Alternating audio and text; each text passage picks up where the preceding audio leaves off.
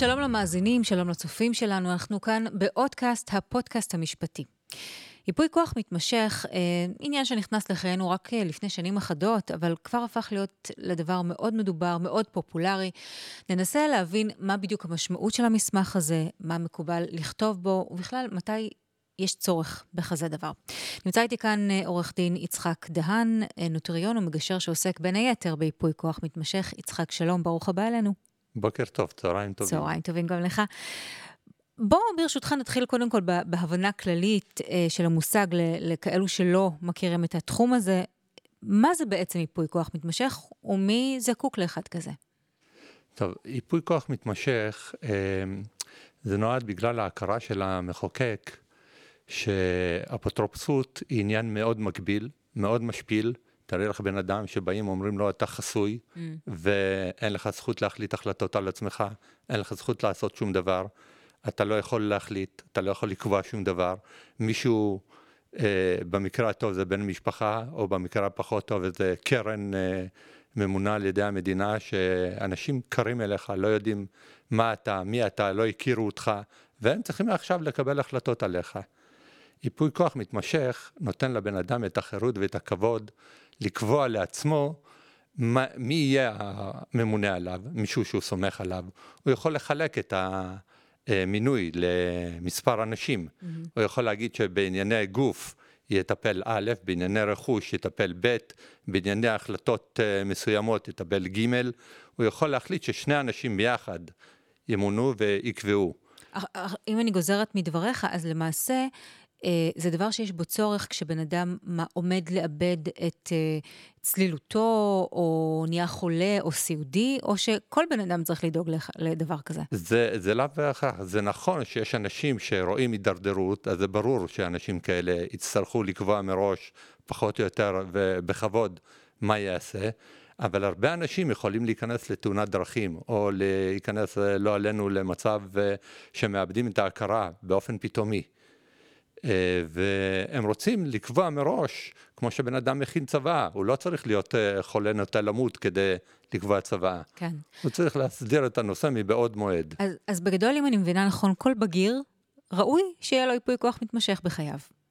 כן, אה, כל בגיר ראוי שיהיה לו ייפוי כוח מתמשך למצב כזה, אם כי מטבע הדברים, ככל שמתבגרים יותר, הצורך מתקרב יותר. אני רוצה ברשותך לחדד קצת יותר את העניין שהזכרת בדבריך, שבעצם... אה, לא יודעת אם ההבדלים כמו היתרונות של ייפוי כוח מתמשך אל מול אפוטרופסות. היתרונות הם עצומים. באפוטרופסות אה, זה דבר שהמדינה נכנסת אה, לקרביים של בן אדם. היא, אה, ברגע שבן אדם מאבד את הכושר שלו להחליט וממונה לאפוטרופוס, רוב הדברים, כל דבר פשוט, כמו למשל לתת, אה, אה, הבן שלך נזקק, mm-hmm. הוא חייב בהוצאה לפועל. אה, אה, אתה רוצה לתת מתנה לחתונה, לנכד. דברים כאלה אתה לא יכול לעשות אצל האפוטרופוס, אלא אם כן אתה פונה לבית המשפט, וואו. מגיש בקשה, וזה פרוצדורה, וזה הליכים, וזה צריך להיזקק לפעמים לשירותים, לא עלינו, של עורכי דין, וגם אה, אה, להסביר ול, ול, ולקבל רשות מצד ג'. אני לא מדבר על זה שבאפוטרופסות זה בירוקרטיה בלתי נגמרת. זה להגיש דוחות שנתיים, חודשיים, מה ההוצאות. זה ממש לעבוד בזה. זה להביא דפי חשבון בנק, וזה, זה ממש צריך, וגם לשלם לרואי חשבון שיפקחו על זה. לתת את הדוחות, להגיש אותם, זה עבודה, נונסטופ. לעומת uh, ייפוי כוח מתמשך? יש מישהו שממונה עליך באופן ישיר, שאתה הגדרת אותו. אותו והוא לא צריך בדיווח, הוא לא צריך לתת uh, שום דבר. זאת אומרת, ב... כל הבירוקרטיה נחסכת ממנו. נחסכת, זה ייפוי כוח, זה בן אדם שאתה סומך עליו, והמדינה סומכת עליו, ו... גם לא צריך לשכוח שבניגוד לפיקוח של האפוטרופוס הכללי, שיש עורכי דין בלשכת, במשרד המשפטים שמפקחים עליך, יש מפקח, אתה צריך להגיש דוחות, אם לא הגשת דוחות אז uh, יכולים לפטר את האפוטרופוס, יכולים להחליף אותו. מי היה מאמין? אני לא חושבת שהאדם הממוצע מכיר בכלל את ההתנהלות הכל כך uh, סבוכה, או... אני לא יודעת, מסורבלת, מסורבלת מאוד. זה מאוד מאוד מאוד מסורבל, הנושא של אפוטרופוס, ממונה על ידי המדינה, הוא מפוקח, המדינה לא יכולה להרשות לעצמה שלא לפקח בפירוט, וכאשר יש את היפוי כוח המתמשך, אז יש גם סוג של פיקוח, כי הממנה, כשהוא ממנה, הוא יכול לקבוע שאני רוצה שהיפוי כוח נכנס לתוקף, ידעו אנשים א', ב', ג', mm-hmm. הוא יכול לקבוע שאני רוצה שיהיו ביחד, יקבלו את ההחלטות שני אנשים או שלושה אנשים, הוא יכול לקבוע גם מה יקרה אם אחד מהמיופי כוח לא יהיה כשיר או לא יהיה בארץ או לא יהיה יכול לקבל החלטות, אז אה, ייכנס במקומו מחליף. יכול לקבוע גם את המחליפים. אז באמת יש, אה, כמו שאתה מציג את זה, שורה מאוד מובהקת של יתרונות, אבל אני בטוחה שיש גם חסרונות ליפוי כוח מתמשך. ואם אנחנו כבר מדברים גלוי, אז, אז, אז ספר מה בעצם, איפה זה יכול להקשות או להעכיר מעט את ההליך? אני דווקא לא רואה חסרונות באיפוי אה, כוח המתמשך, כי זה חוץ הליך... חוץ מאולי מחשבתית, אתה יודע, כי, כי אדם בריא וצעיר, בטח לא אה, ירצה מיוזמתו לגשת להליך כזה ש, שכאילו גוזר עליו גזרה של אה, קושי, סיעודיות או כל דבר אחר. אולי, אולי זה החיסרון היחיד. יכול להיות מה שאת אומרת, שזה דבר שקשה אולי נפשית להחליט עליו. כן. אבל זה דבר שיש בו יתרונות מאוד מובהקים, זה בירוקרטיה קלה. זה יותר מזה, בייפוי כוח מתמשך את יכולה לפרט. למשל, אה, אני לא רואה איזה אפוטרופוס שיחליט איך הוא מתייחס לחתול או לכלב של הבן אדם.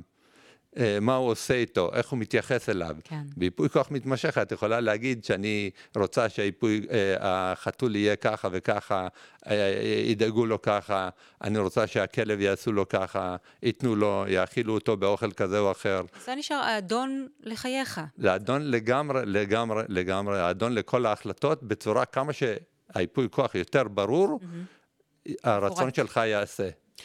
אנחנו תכף נדבר באמת על, ה, על ההליך, איך עושים את זה אה, בפועל, אבל אני רוצה עוד, עוד קודם, עמדנו אה, על ההבדלים בין ייפוי כוח מתמשך לבין אה, אפוטרופסות.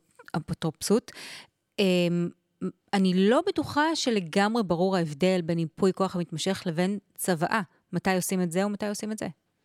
זה שני דברים אחרים. ייפוי כוח מתמשך, הרעיון שלו שהוא מתמשך גם כשאתה לא יכול להחליט, mm-hmm. אבל אתה עדיין בחיים. אוקיי, okay, זה ההבדל. ברגע שזה ההבדל המרכזי, כי זה עולם אחד וצוואה זה עולם שני. הצוואה נכנסת לתוקף רק אחרי שבן אדם נפטר. ייפוי כוח מתמשך, אחת הדרכים לפקיעתו היא כשבן אדם נפטר. כמובן, אם... לפקיעתו של ייפוי הכוח. לפקיעתו של ייפוי הכוח, כמובן ואז, ש... ואז מה שחל עליו, על, על דינו משם והלאה, זו הצוואה. ברגע שהוא נפטר, אז... כן, על הרכוש, כן, זה כן, הצוואה. כן, בוודאי. בוודאי, על, על ש, שאריתו, מה שנקרא. אז בעצם, אם אני מנסה לפשט את זה כמה שיותר, אה, ייפוי כוח מתמשך, זה דינו של אדם בעודו בחיים, לא משנה באיזה מצב, אבל הוא כן. בחיים, בעוד צוואה היא לאדם שנפטר. נכון, זה, נכון זה מאוד. זה עקרונית. אוקיי, אז, אז אם אנחנו מנסים באמת, אה, אתה יודע מה, אפילו לדרבן את המאזינים והצופים שלנו ללכת ולעשות את זה, כי, כי עמדנו על היתרונות המאוד מאוד ברורים של, ה, של הדבר. איך ניגשים לתהליך? למי פונים? למה חשוב לשים לב? כן. קודם כל, אה, ייפוי כוח מתמשך הוא לא נעשה על ידי כל עורך דין או נוטוריון, mm-hmm.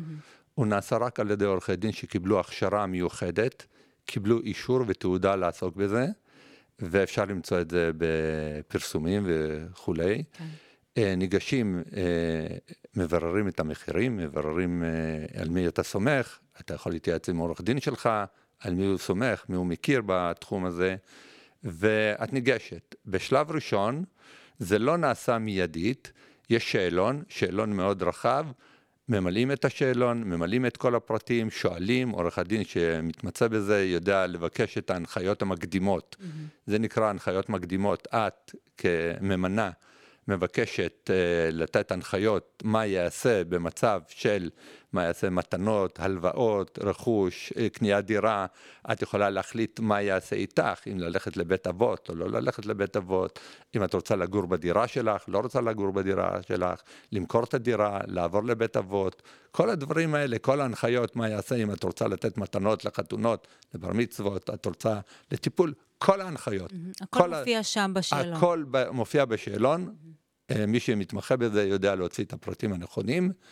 ומעלים את כל הפרטים מעלים על uh, הכתב, מעלים את זה על uh, טופס, אחרי שמעלים את כל הטופס, מביאים וקוראים בישיבה השנייה, קוראים לממנה, הממנה בא וחותם, גם מיופי הכוח צריכים להגיע ולחתום, כל מיופי הכוח, שואלים אותך אפילו מי את רוצה שידע ומי את לא רוצה שידע, כי עניינים משפחתיים הם רגישים. בטח. לפעמים לא רוצים שבן אדם X או Y יהיה מודע בכלל שניתן ייפוי כוח. כאילו בין כמה ילדים אולי, כן, או בין קרובי משפחה, כן, זה עלול להיות רגיש. כן, אז uh, עושים את הכל, ואז אותו אדם שקיבל מינוי, בדרך כלל עורך דין, הוא ממלא את הדברים, הוא מעלה אותו על המחשב. זה הליך מקוון, הוא חייב לדווח לאפוטרופוס הכללי, ואם לא מדווחים הוא, לא, הוא יפקע התוקף שלו בתוך שנה, אבל צריך לדווח לאפוטרופוס הכללי, מקבלים אישור באינטרנט, במקוון, שהייפוי כוח נקלט. נתפס, ומאז הייפוי כוח... אה, תוקף. הוא לא בתוקף, הוא יהיה בתוקף רק כשהממנה גם קובע מתי הוא ייכנס לתוקף, כמו שהוא איבד את ההכרה, mm. הוא חולה. באילו מקרים זה באילו מקרים. אבל זה... זה הוא זה... ייכנס לתוקף ברגע שהאירוע שה... שמכניס אותו לתוקף ייכנס לתוקף. יש צורך בהפעלתו.